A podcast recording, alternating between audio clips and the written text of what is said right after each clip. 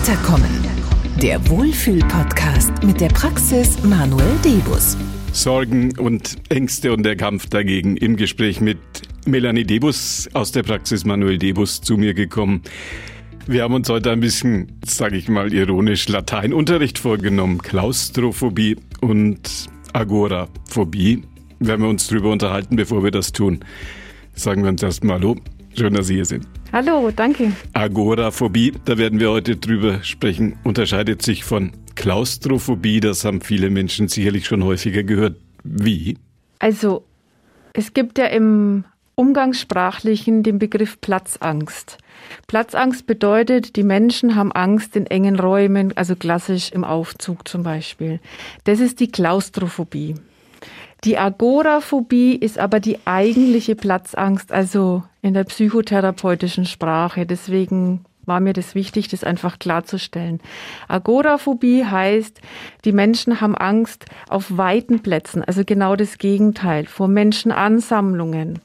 Denen fällt schwer, die gehen auf keine Konzerte, also überall, wo es voll ist, die volle Innenstadt. Also Samstagnachmittag, kurz vor Weihnachten, wird man solche Leute garantiert nicht in der Innenstadt treffen.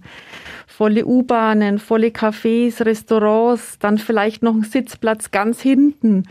Das ist für diese Leute einfach ein absolutes No-Go. Und die gehen auch oftmals dann wirklich nur noch mit Begleitpersonen raus. Es ist auch oft schon das Anstehen im Supermarkt in der Schlange ähm, ruft bei diesen Leuten Angst hervor. Deswegen nehmen die wirklich oft eine Begleitperson mit, die sie dann beruhigt. Da haben sie das Gefühl von Sicherheit, denn es geht viel um das Thema Flucht, also nicht aus der Situation rauskommen zu können, die Angst davor. Sind das viele Menschen in unserer Gesellschaft, die damit immer wieder konfrontiert werden? Kommen viele Menschen zu Ihnen, um sich bei diesen Dingen helfen zu lassen? Ja, auf jeden Fall. Und genau deswegen wollte ich auch über diese Angst sprechen, damit auch die Leute, die jetzt vielleicht nicht wissen, dass sie Agoraphobie haben, also die, weil die den Begriff nicht kennen, dass ich das einfach ein bisschen erkläre. Was ist das überhaupt? Woran erkennt jemand überhaupt, dass er das hat? Ich meine, dass er Angst hat, das merkt er schon selber. Woran erkennt man es? Also es geht immer um das Thema Flucht, nicht wegkommen zu können, viele Leute um einen rum. Es geht ja dann auch so weit, dass im Stau stehen oder gerade auf der Autobahn, vielleicht noch im Tunnel im Stau stehen. Ganz furchtbare Vorstellung. Das heißt, die Leute schränken auch ihr Reisen ein. Dann wollen sie auch nicht mehr von zu Hause weg, weil sie sich dann unwohl fühlen. Zugfahrt, dann haben sie Angst, sie, sie können ja nicht einfach aus dem Zug aussteigen. Fliegen geht dann meistens sowieso überhaupt nicht mehr. Dadurch wird der Bewegungsradius von diesen Menschen immer kleiner. Sie merken ja, Supermarkt ist ein Problem, in die Stadt mal gehen ist ein Problem, verreisen ist ein Problem. Der Bewegungsradius wird immer kleiner. Das heißt, die igeln sich zu Hause immer mehr ein. Die Angst wird dadurch immer größer und es verschlimmert sich. Das geht wirklich teilweise so weit, dass die Leute das Haus überhaupt nicht mehr verlassen. Manche haben dann auch noch Panikattacken dazu. Das wird dann noch ein bisschen verschlimmert. Das heißt, eine Panikattacke kommt plötzlich aus dem Nichts. Die haben Schweißausbruch, Herzrasen, Enge in der Brust und Angst, dass sie sterben.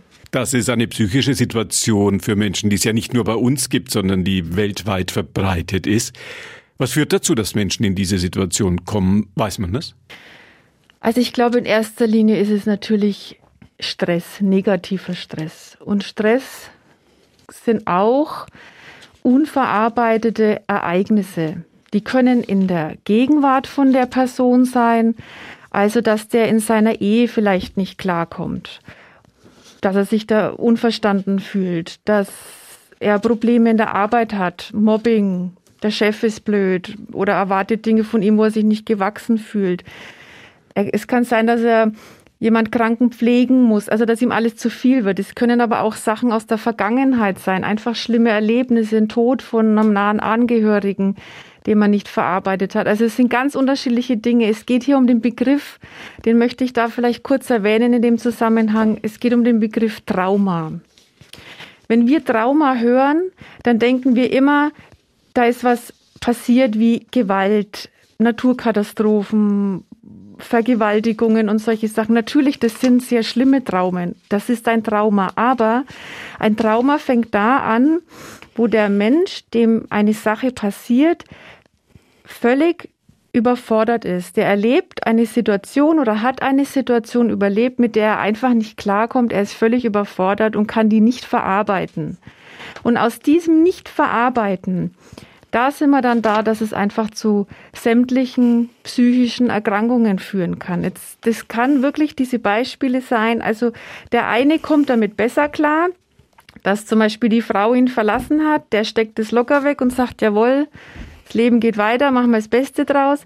Der nächste geht dran zugrunde. Also es müssen nicht immer diese gewaltigen Dinge sein, sondern einfach Dinge im, im, Alltag oder es sind, es sind auch oft Traumen aus der Kindheit, dass die Eltern sich getrennt haben, das ist vielleicht recht schmutzig abgelaufen, das Kind wurde hin und her gezogen, ohne dass die Eltern das vielleicht groß mitbekommen haben und der hat 20 Jahre später entwickelt der dann eine Agoraphobie. Also hier wird auch deutlich, wie oft es vorkommt, weil solche Traumen haben viele Menschen einfach Überlastungen, völlige Überlastungen. Wie lange müssen Sie mit den Menschen, die zu Ihnen kommen, an diesen Dingen arbeiten, die sich bedroht fühlen, die Angst haben oder die vielleicht auch erstmal gar nicht merken, was die Ursache ist? Also dafür haben wir unser Erstgespräch. Der Patient kommt natürlich, weil er halt leidet. Und dann lasse ich den natürlich ein bisschen erzählen und dann forsche ich nach, ja, in seiner Biografie. Also der erzählt und sagt, hier habe ich Stress, da habe ich Stress, dann frage ich ein bisschen nach und sage, Mensch, wie war es in der Kindheit? Wie ist das Verhältnis mit den Eltern? Sind sie verheiratet? Haben sie Kinder? Und dann merkt man ja schon, wenn man so ein bisschen Gefühl hat, okay, da könnte was sein, dann fragt man einfach nach. Ich versuche in diesem Erstgespräch vielleicht auch zusammen sogar mit dem Patienten rauszufinden, welche Baustellen der denn letztendlich einfach hat. Also welche Traumen, welche unverarbeiteten Ereignisse arbeiten denn in ihm? Fällt es Menschen, fällt es dem Patienten leichter, darüber zu sprechen? Das ist ganz unterschiedlich. Also manche sind wirklich total erleichtert, einfach das alles mal rauslassen zu dürfen. Und die reden und reden und reden und denen tut es richtig gut, dass die das endlich mal loswerden können und sich auch äh, Hilfe erhoffen. Und dann gibt's auch immer wieder natürlich Leute, die das verdrängen, weil sie es vielleicht bis jetzt verdrängen mussten oder weil sie einfach ein, ein, ein, anderes Temperament, einen anderen Charakter haben und die tun sich dann sehr schwer, Schwäche zuzulassen. Die sehen das dann natürlich als Schwäche, dass sie jetzt da nicht funktionieren und dass sie da jetzt Hilfe brauchen und leiden. Und da ist es dann ein bisschen schwieriger. Aber diese Nuss knacke ich halt dann auch. Ja, aber es bringt ja nichts. Wir müssen der Sache auf den Grund gehen. Also ich habe dann auch manchmal wirklich Patienten da, die nach außen hin sehr auf stark und ich habe alles in der Hand und ne, wo ich mir denke, ja, aber aus irgendeinem Grund bist du jetzt hierher gekommen. Und dann versuche ich die, diese Nuss eben wirklich zu knacken und dann sitzen da halt auch gestandene Männer und weinen plötzlich ohne Ende, weil dann einfach mal alles rauskommt. Was tun Sie dann? Was kann man tun, um diese Traumata zu überwinden? Ja, dann ist natürlich das A und O, dass man genau diese Gefühle behandelt. Also die Angst, die der hat. Die Angst, die der hat, wenn er in eine volle U-Bahn steigen soll oder wenn er in die Stadt gehen soll oder was auch immer, dieses Unwohlsein. Oder wenn ich in den, in den Erstgesprächen herausgefunden habe, zum Beispiel, ich nehme jetzt einfach ein Beispiel, als derjenige drei war, haben sich die Eltern getrennt und das hat er bis heute noch nicht verwunden, weil er fängt sofort an das Weinen. Also dann spürt er ja da Traurigkeit. Und diese Gefühle, sprich diese unverarbeiteten Ereignisse, die müssen behandelt werden. Und das machen wir in der Praxis sehr erfolgreich mit der sogenannten AIOS-Therapie. Wofür steht das? AIOS? AIOS bedeutet Emotion isolierende operative Suggestionstherapie. So, da steckt alles schon drin, mhm. wie das Ganze funktioniert. Nämlich, wir isolieren die Gefühle. Um das geht's. Die Gefühle, die auf diesen einen Punkt ja. sich richten, wo der Mensch dann zu Klaustrophobie oder zu Agoraphobie Richtig. dann neigt. Genau, genau. Wie läuft das dann im Kontakt mit dem Patienten ab? Kann man das sagen? Können Sie da drüber sprechen? Also wir behandeln immer jedes Thema einzeln. Wenn der jetzt halt mehrere Sachen hat, also wenn der jetzt Angst vorm U-Bahn-Fahren hat und äh, die Scheidung der Eltern nicht verkraftet hat, dann sind es zwei Themen, die zwar zusammengehören, warum er jetzt die Agoraphobie hat, aber die müssen extra behandelt werden. Das heißt, ich führe denjenigen dann in die Situation rein, gedanklich. Also es geht um Vorstellung, es geht ganz viel um Vorstellungskraft. Ich führe den Patienten in diese Situation rein, nämlich, dass er jetzt zum Beispiel in die volle U-Bahn einsteigen soll. Ich steigere das dann langsam und dann spürt derjenige ja die Angst, die Panik, die aufkommt, dass da drin jetzt alles Mögliche passieren kann. Er ist dann im Tunnel, er kann nicht raus, die U-Bahn brennt, was auch immer. Dann spürt er die Angst. Dann ist seine erste Aufgabe zu lokalisieren, wo im Körper er diese Angst spürt. Dann sagt er mir Kopf, Hals, Brust, Bauch, wo er sie spürt. Dann wird dieses Gefühl isoliert und dann kommt ein ganz wichtiger Teil, dann wird es materialisiert. Das heißt, dieses Gefühl, was sonst so unberechenbar und ungreifbar war, hat plötzlich eine Konsistenz. Ich frage den Patienten dann auch manchmal, wie, wie ist denn das Gefühl jetzt? Was hat das für Konsistenz? Dann kommt halt ein Klumpen oder ein schwerer Stein oder so. Und dann wird es rausgehoben aus dem Körper. Irgendwann im Laufe der Behandlung gibt es dann auch einen Müllbeutel, wo diese ganzen negativen Gefühle reinkommen. Die werden dann zerstört mit dem Beutel. Und das ist das, was praktisch das Gehirn verstehen lässt, okay, was draußen ist, das kann nicht mehr drinnen sein. Und durch dieses Materialisieren und durch dieses Vernichten der Gefühle ist im Gehirn eine Verbindung getrennt worden. Und das ist der eigentliche Akt von der IOS-Therapie, nämlich dass diese Synapse im Gehirn zwischen Ursache und Wirkung, also zwischen U-Bahn fahren und Angst, diese Synapse wird durch diese Handlung getrennt und damit ist das Thema erledigt. Muss man dann auch nicht wiederholen? Im Normalfall nicht, nein, das muss man dann auch nicht wiederholen. Also es gibt nochmal einen zweiten Termin, wo einfach diese neu gewonnenen Gefühle dann gefestigt werden. Sprich, das Gehirn hat ja dadurch die Chance, die alte Struktur ist weg nach der Behandlung. Das merkt der Patient auch sofort. Wenn wir fertig sind, merkt er, dass sich was verändert hat. Ich lasse die dann auch meistens zum Beispiel gleich U-Bahn fahren und sage so, Sie rufen mich jetzt dann in einer halben Stunde an, wie es war. Ich schicke die dann gleich in die U-Bahn runter und dann lernt das Gehirn das U-Bahn-Fahren oder die Situation eben, um die es geht, neu. Und das bleibt dann auch so.